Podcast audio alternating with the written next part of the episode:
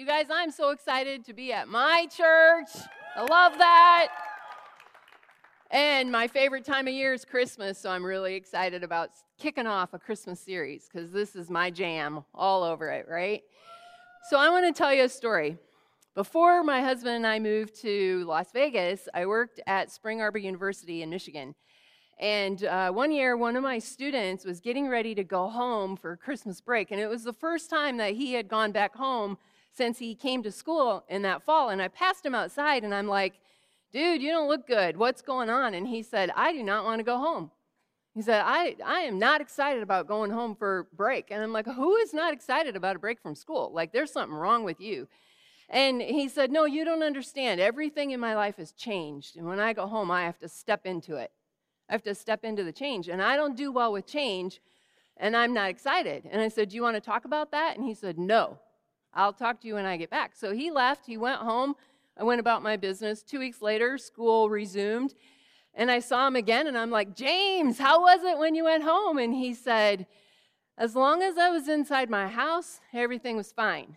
But when I stepped outside, everything was different. And I'm like, that makes no sense to me. You're going to have to give me a little more details because I don't know what you're saying. He said, You see, when I came to school in the fall, my, my family moved. And it was my first time going home since my family moved. So I went home and it was a new neighborhood, it was a new city, it was a new yard. But when I was in my house, everything was the same and I was fine. Everything looked normal when I was in my house.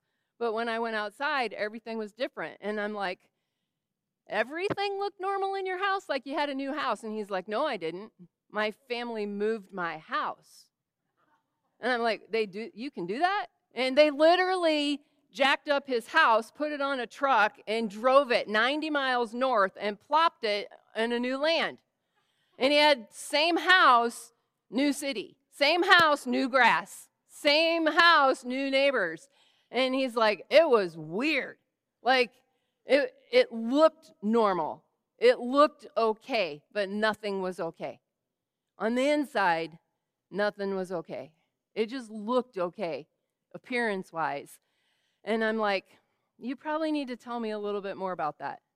Like, what, what is going on there? And he said the craziest thing is when he was sitting at his kitchen table in the kitchen looking out the window. This is the table that he sat at every single morning for his entire 19 years of his life and ate breakfast and looked out the same window he has looked out every year for 19 years.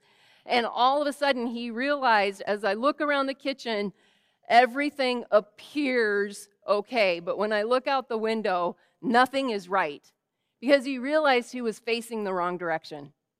Because when he grew up and he sat at his kitchen table and looked out the window, he was facing north.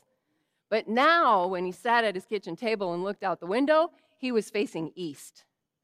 And he said, Everything shifted. And I'm like, there is such truth in those words. Everything can look okay and look normal in our life, but if we are not facing in the right direction, everything shifts. And that's what happened his perspective went from true north to er, over here. And do you know what happens when our perspective shifts? Our eyes shift because we follow our perspective. And if I'm looking in this direction, I'm going to move in this direction because our movement and our action and our behavior follows our eyes. If our eyes are not focused on true north, we're walking in the wrong direction. And that's what he found. Everything was crazy. Christmas is a time for us to shift to true north because we get skewed throughout the year. We get shifted just slightly, and our eyes are off focus, and we're moving in the wrong direction. You've all heard and been and seen Christmas plays, right? We start to tell the Christmas story, and we immediately think of all these Christmas plays that we've grown up watching and you know, seeing on TV or seeing in church. And, and you know what they look like? It's Mary and Joseph going to Bethlehem. Mary's riding on a. Joseph is walking next to her, right? They're going to Bethlehem. They're knocking on all the doors. There's no room. They're being told they have to keep going. They got to keep moving. Mary is very pregnant. The baby's about to be born. And what are we filled with as we watch the movie? Anxiety. It's like, oh, she's going to have the baby. What are we going to do? Right? Like, that's the way we tell the story. It's the way that we interpret the story. It kind of creates panic in us. That's what happens. Mary finally comes down off the donkey because the baby's going to be born, and they find a stable or a barn, or some say a cave, and they go in, and Shazam! Mary gives birth to the baby Jesus and lays him in the manger. Ta da! We've all seen the Charlie Brown Christmas, right? That's how it happens. We all know that. Can I just give you a side note? There is no way, no way that story is accurate because all the women in the room, what baby, firstborn, male, comes like that at the drop of a hat? Like that just doesn't happen. That's not the way babies are birthed, right? We know that can't possibly be true. So, Mary in the story gives birth to Jesus and places Jesus in the manger, right? That's the story. Story continues. We've seen it. A little kid shows up dressed like a cow. There's a kid dressed up like a sheep. There's a kid dressed up like a donkey. There's two little blonde haired girls, angels, singing their song in the chorus, right? couple of shepherds come into the stable, into the barn, and kneel at the manger. And then here's how we know it can't be true three hellion little boys who are in middle school come walking in dressed like wise men and have packages for the king. That is the Christmas story. Isn't it cute? It makes for a really cute Christmas play. But what happens when that story is our lens of the birth of Jesus. And we start to interpret God through the lens of that story. And all of a sudden, we put all this stuff onto God that really isn't true, that's really not there. Ken Bailey is a historian who is uh, devoted his life to studying culture and history in the times of Jesus. And he says this the more familiar we are with a biblical story, the more difficult it is to view it outside of the way it has always been understood. That lens, that tradition that has been passed down to us subconsciously informs how we read the narrative of the Christmas story in Luke chapter 2. We read it picturing these images of the stories that we have been told through generations. And do you know what else it does? It takes Jesus and it puts him in a box because Jesus fits the narrative of our story. And it takes that box and it puts it way over there. Not here where I am. Jesus is over here in the barn. He's out in the stable. He's not here where I am. Jesus is outside. He's not inside. He's not in my heart. He's in a box. He's not in my life. And that's how we view our life because of the lessons that we have learned. The story is actually told that way with elements of truth because in AD 200, a novel was written by an anonymous man who told the Christmas narrative that way, using all kinds of figurative speech and imaginative details about the characters in the Bible, the position in the Bible, the location, how the story was told, and it has been just passed down through generation after generation after generation, and that's how we interpret it. In the narrative, in the novel, Mary says to Joseph, Joseph, take me down from the donkey because the baby presses forth to come. So, responding to that request, Joseph takes Mary off the donkey, puts her in a cave, and goes into Bethlehem to find a midwife. And by the time he comes back, the baby is born and there's a bright light shining down on the cave. Can you picture it? Of course we can, because it's how we were told the story. It's how we learned the story of Jesus through a novel that was written in AD 200. It's how it was passed down. Now, I want you to stop panicking because I'm not talking hearsay. I'm not saying we're throwing out the birth of Jesus. Absolutely not. It's absolutely true, the birth of Jesus. What I'm saying is, we have to read Luke chapter 2, the narrative of the story of Jesus, with the details that are in Luke chapter 2, not the details that are in the Charlie Brown Christmas story. Because that's the truth, Luke chapter 2. So we're going to read it this morning and then we're going to unpack it. So this is Luke chapter 2, the story of the birth of Jesus. So Joseph, oh, let's start there. In those days, Caesar Augustus issued a decree that a census should be taken of the entire Roman world. This was the first census that took place while Quirinius was governor of Syria, and everyone went to their own town to register. So Joseph also went up from the town of Nazareth in Galilee to Judea to Bethlehem, the town of David, because he belonged to the house and line of David. He went there to register with Mary, who was pledged to be married to him and was expecting a child. While they were there, the time came for the baby to be born, and she gave birth to her firstborn, a son. She wrapped him in cloths and placed him in a manger because there was no guest room available for them. And there were shepherds living out in the fields nearby, keeping watch over their flocks at night. An angel of the Lord appeared to them, and the glory of the Lord shone around them, and they were terrified. But the angel said to them, Do not be afraid. I bring you good news that will cause great joy for all the people. Today, in the town of David, a Savior has been born to you. He is the Messiah, the Lord. This will be a sign to you. You will find a baby wrapped in cloths and lying in a manger. Suddenly, a great company of the heavenly host appeared with the angel, praising God and saying, Glory to God in the highest heaven and on earth, peace to those on whom his favor rests. When the angels had left them and gone into heaven, the shepherds said to one another, Let's go to Bethlehem and see this thing that has happened, which the Lord has told us about.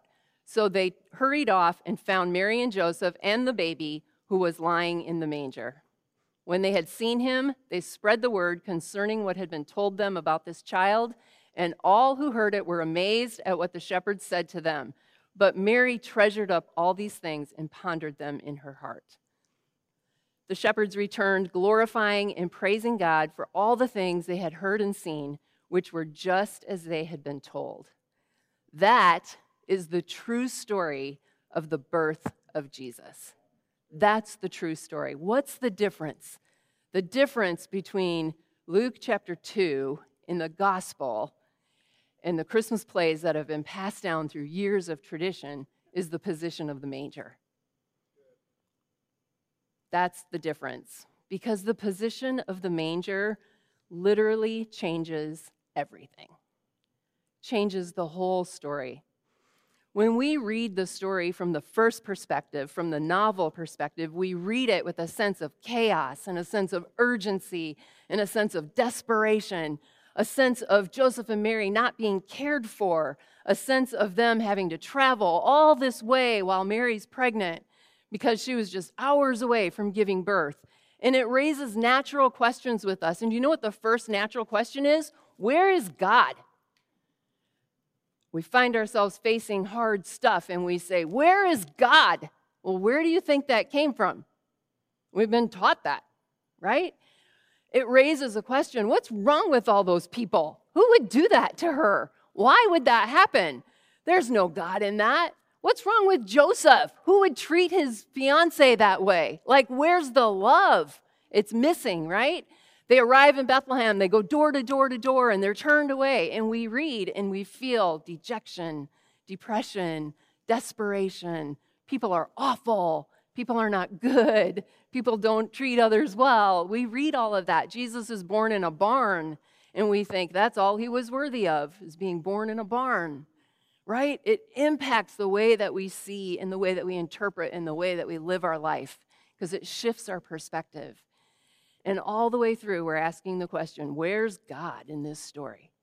Why is that happening? Why is it happening the way that it's happening? That's too hard. Where's God? Right? Jesus is put in the manger out in the barn along with the animals, and we can smell it. We can smell the manure. We can feel the straw right? He's isolated, he's alone. We feel isolated and we feel alone. What's the question? Where's God? Why am I in this? Thought God was my protector. I thought God was my provider. This is hard. Where's God? Right? The shepherds come and go to the stable because they can't go into the house. They're not worthy enough to go into the house. They got to go in the barn. And we feel that. We interpret our life that way. that view subconsciously informs how we do our life. We don't even realize it. And that's but that's how we're looking at our life. But if we set the scene from the details of Luke chapter 2, we have the opportunity to take our perspective and shift it back to true north and say, what's really happening here in my world? What's really happening here in my life? And in order to do that, we have to look at a few backstory things before we crack open and dig into Luke chapter 2. The first thing we have to look at is who wrote the book, right? Who wrote down Luke chapter 2? Well, Luke is written by Luke.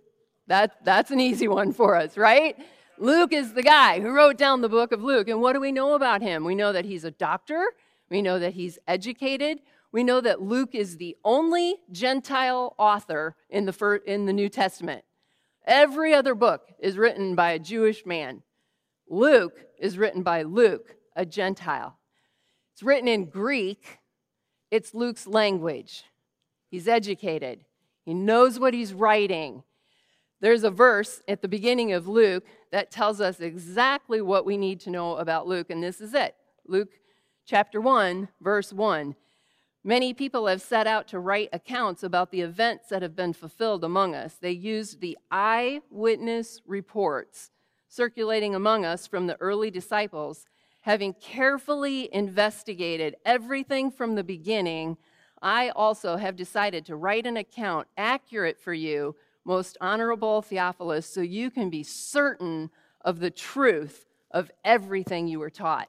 Luke paid attention to the details so the details in Luke chapter 2 are the details we need to know to have a plumb line for our life because that's who Luke was. So there's another thing that helps us understanding the book of Luke, and that's history, right?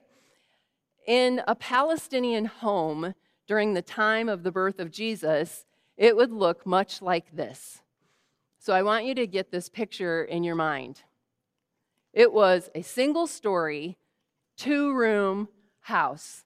That's what the Palestinian homes looked like. Deborah, I know I saw you earlier. You could sell this home, my friend, because this home was the first open floor concept ever in homes. It's right here. So, a Palestinian home had a courtyard, sometimes called a stable, but it was a courtyard under the roof of the home. Three steps up, one big floor divided in half, not in half, but divided into two by a wall. They had a family living room and a guest room. The guest room, the Greek word for guest room, is kataluma. Kataluma means guest room. Kataluma is the word that Luke uses in chapter 2 when he says, There was no room for them in the kataluma, in the guest room. That's where there was no room. We're going to come back to that in just a minute. The family room is crucial to understand. Everything for the family happened in the family room.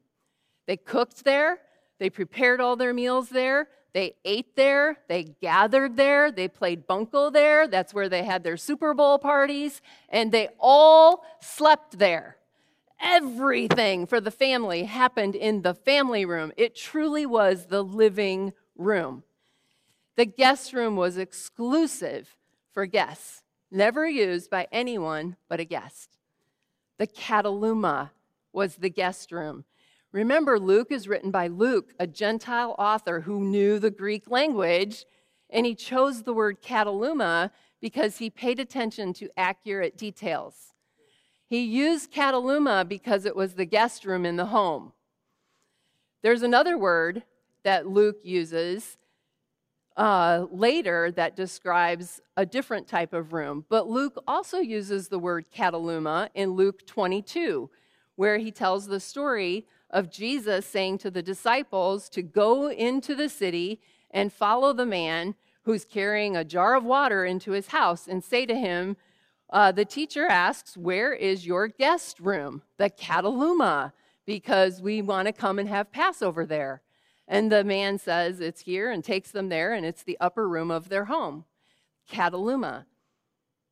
when the Bible was translated into English, they took the word kataluma and translated it to inn in English. When we hear the word inn, we think of Motel 6. But that's not what it means in the original language. It's not what it means in the historical time of Bethlehem. kataluma is the guest room of your home. That's what the word means. Luke tells us that Jesus was placed in the manger because the guest room was already full. The guest room would have been the room in their house. We're going to come back to the manger in just a minute, but let's dig into this kataluma just a little bit more. Hospitality was hugely important in this culture hugely. Every single home was built with a guest room because there was an expectation that your home was always available for guests. You always would open your door to a guest. You had to provide for guests. That was the culture. Every home had a kataluma. If you were rich, you might build a second floor on your home, and the entire second floor is your kataluma.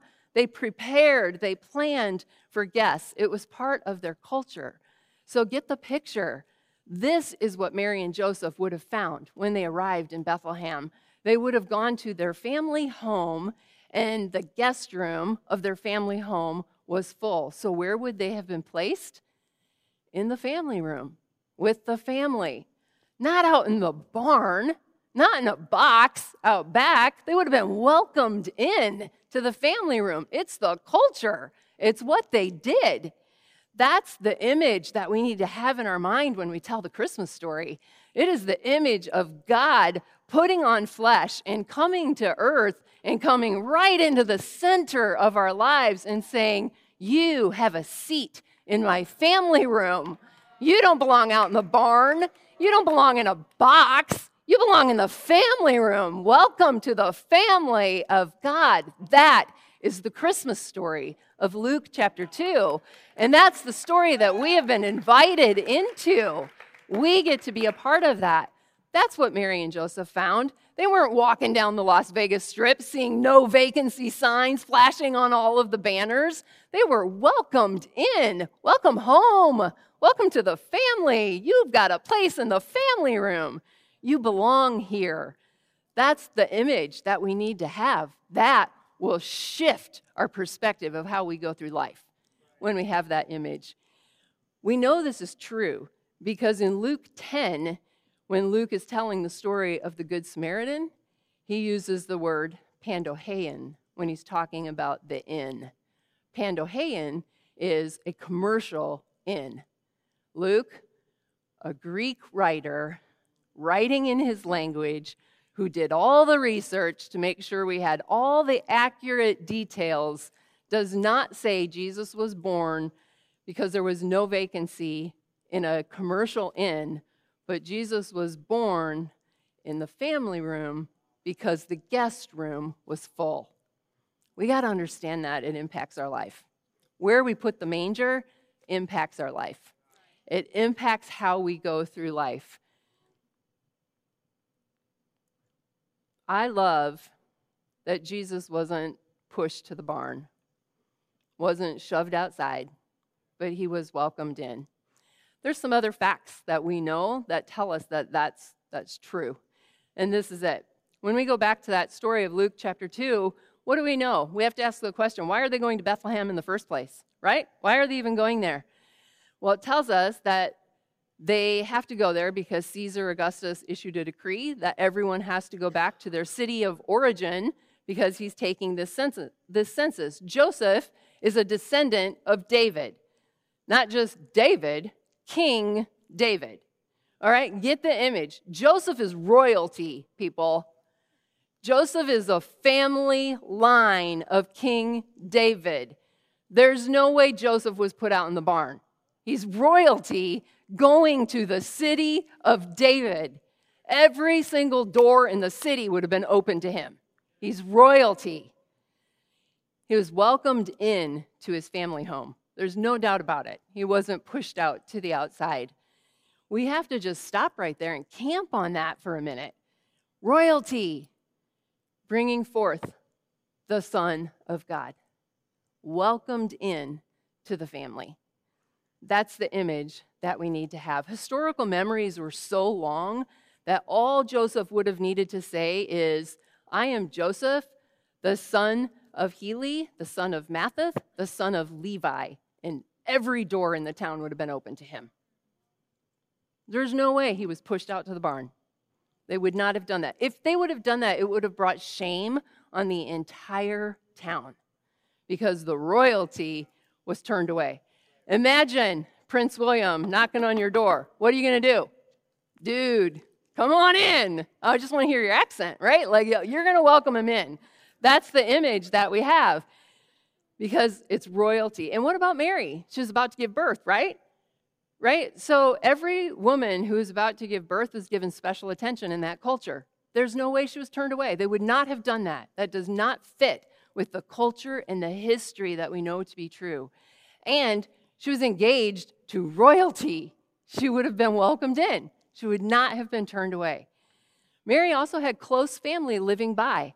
Just three months prior, she went to visit her cousin Elizabeth in the hill country of Judea. Bethlehem is located in Judea, surrounded by the hill country.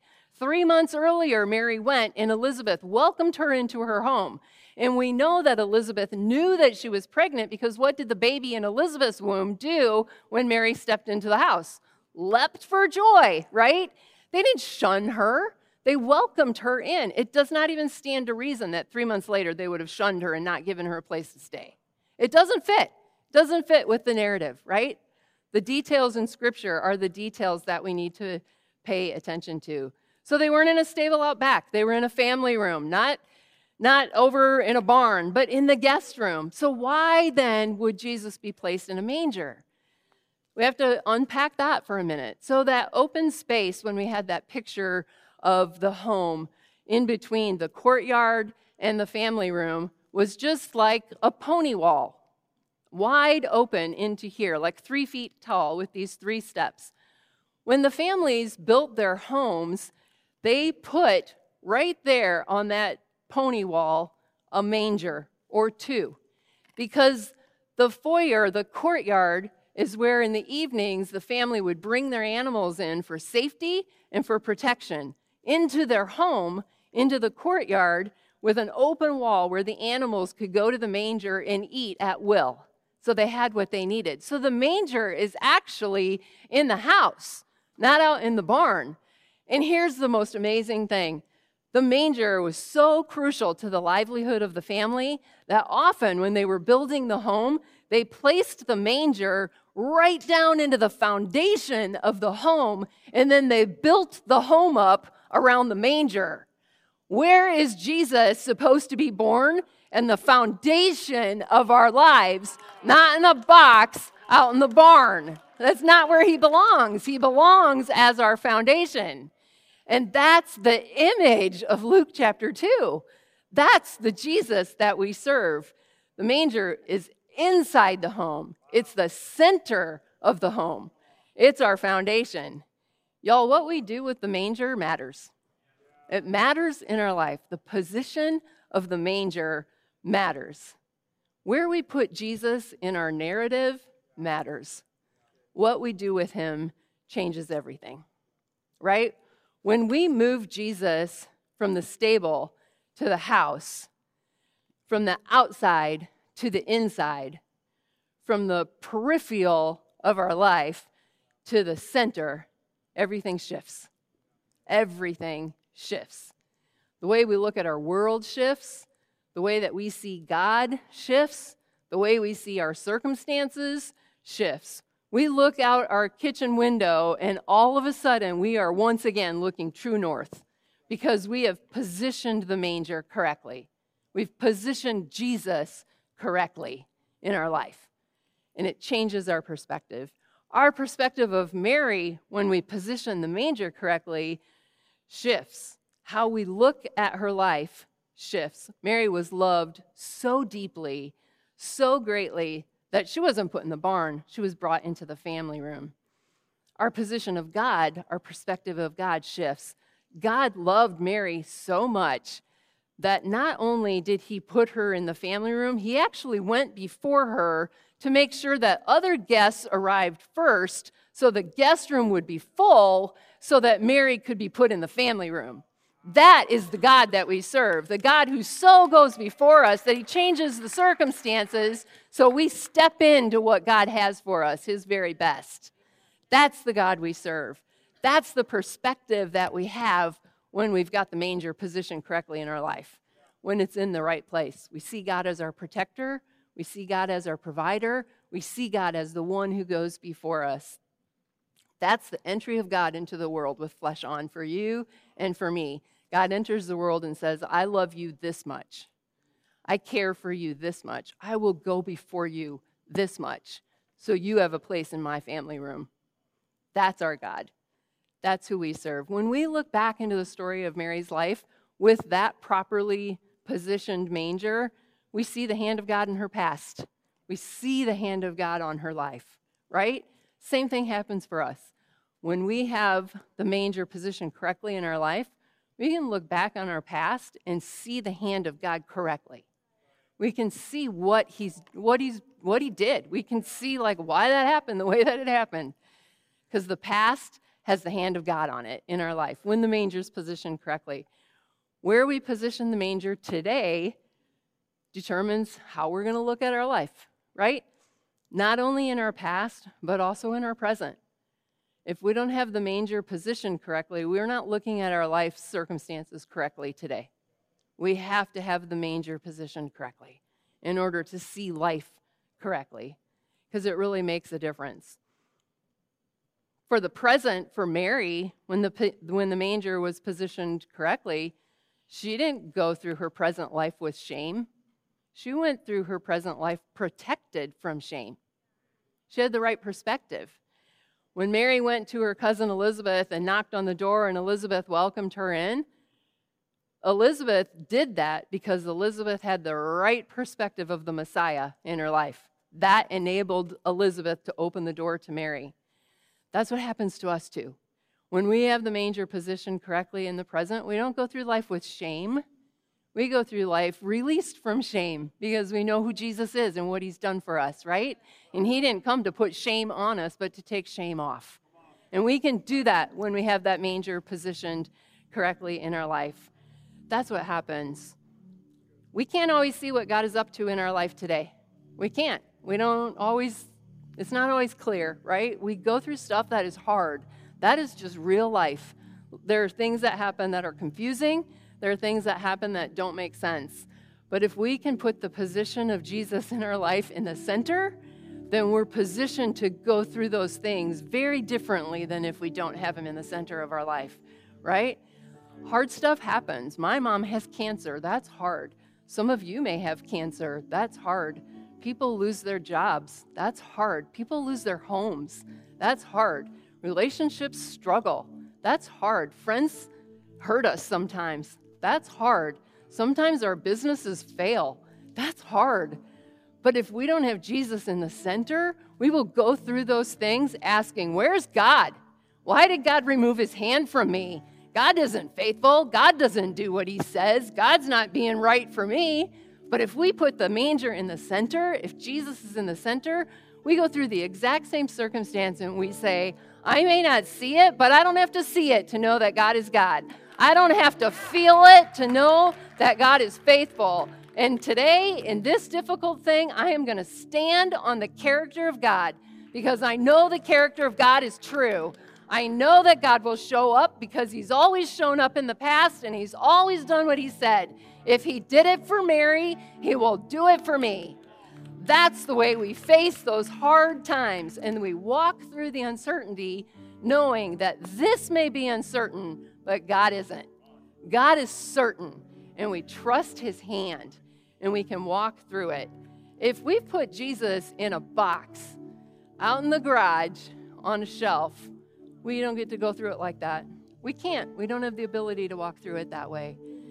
But when Jesus is in the center, everything shifts, and we go through God very differently.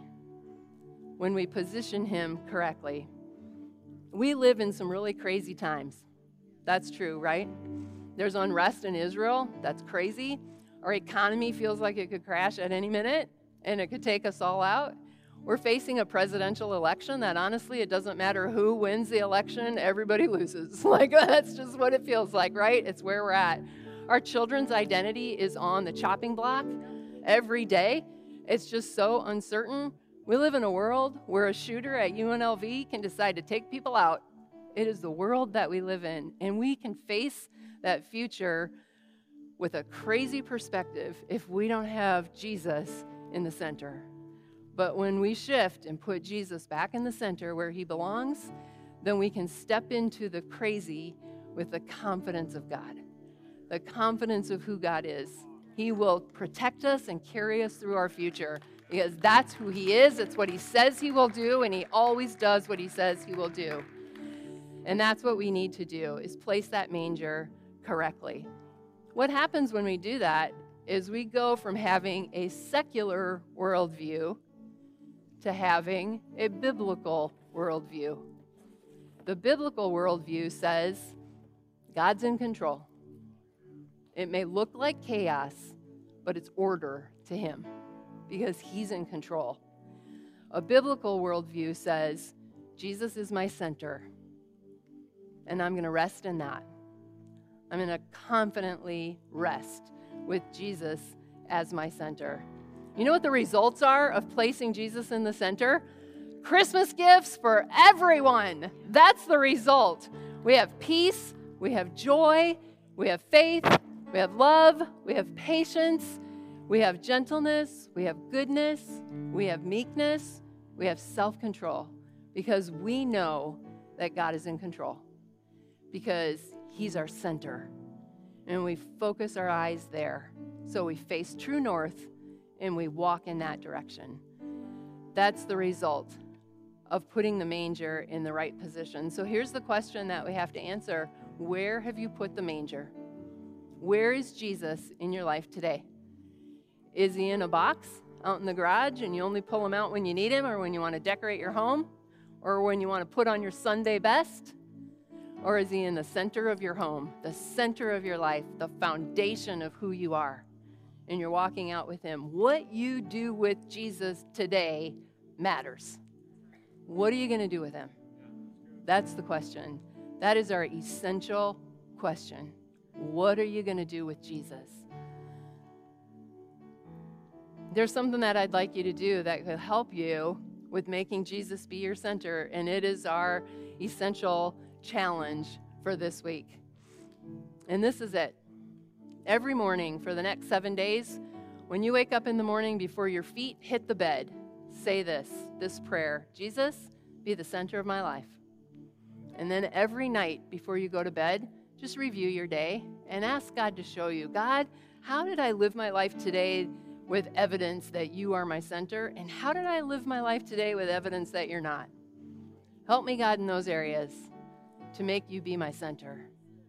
Because that's the perspective that we want to have in our life, that Jesus is our center, right? I want to give you the opportunity this morning. You may not have ever asked Jesus to be the center of your life. And when I say Christmas gifts for everyone, I'm telling you that is the best Christmas gift anyone could give you. Is the gift of Jesus as your savior, Jesus as your center.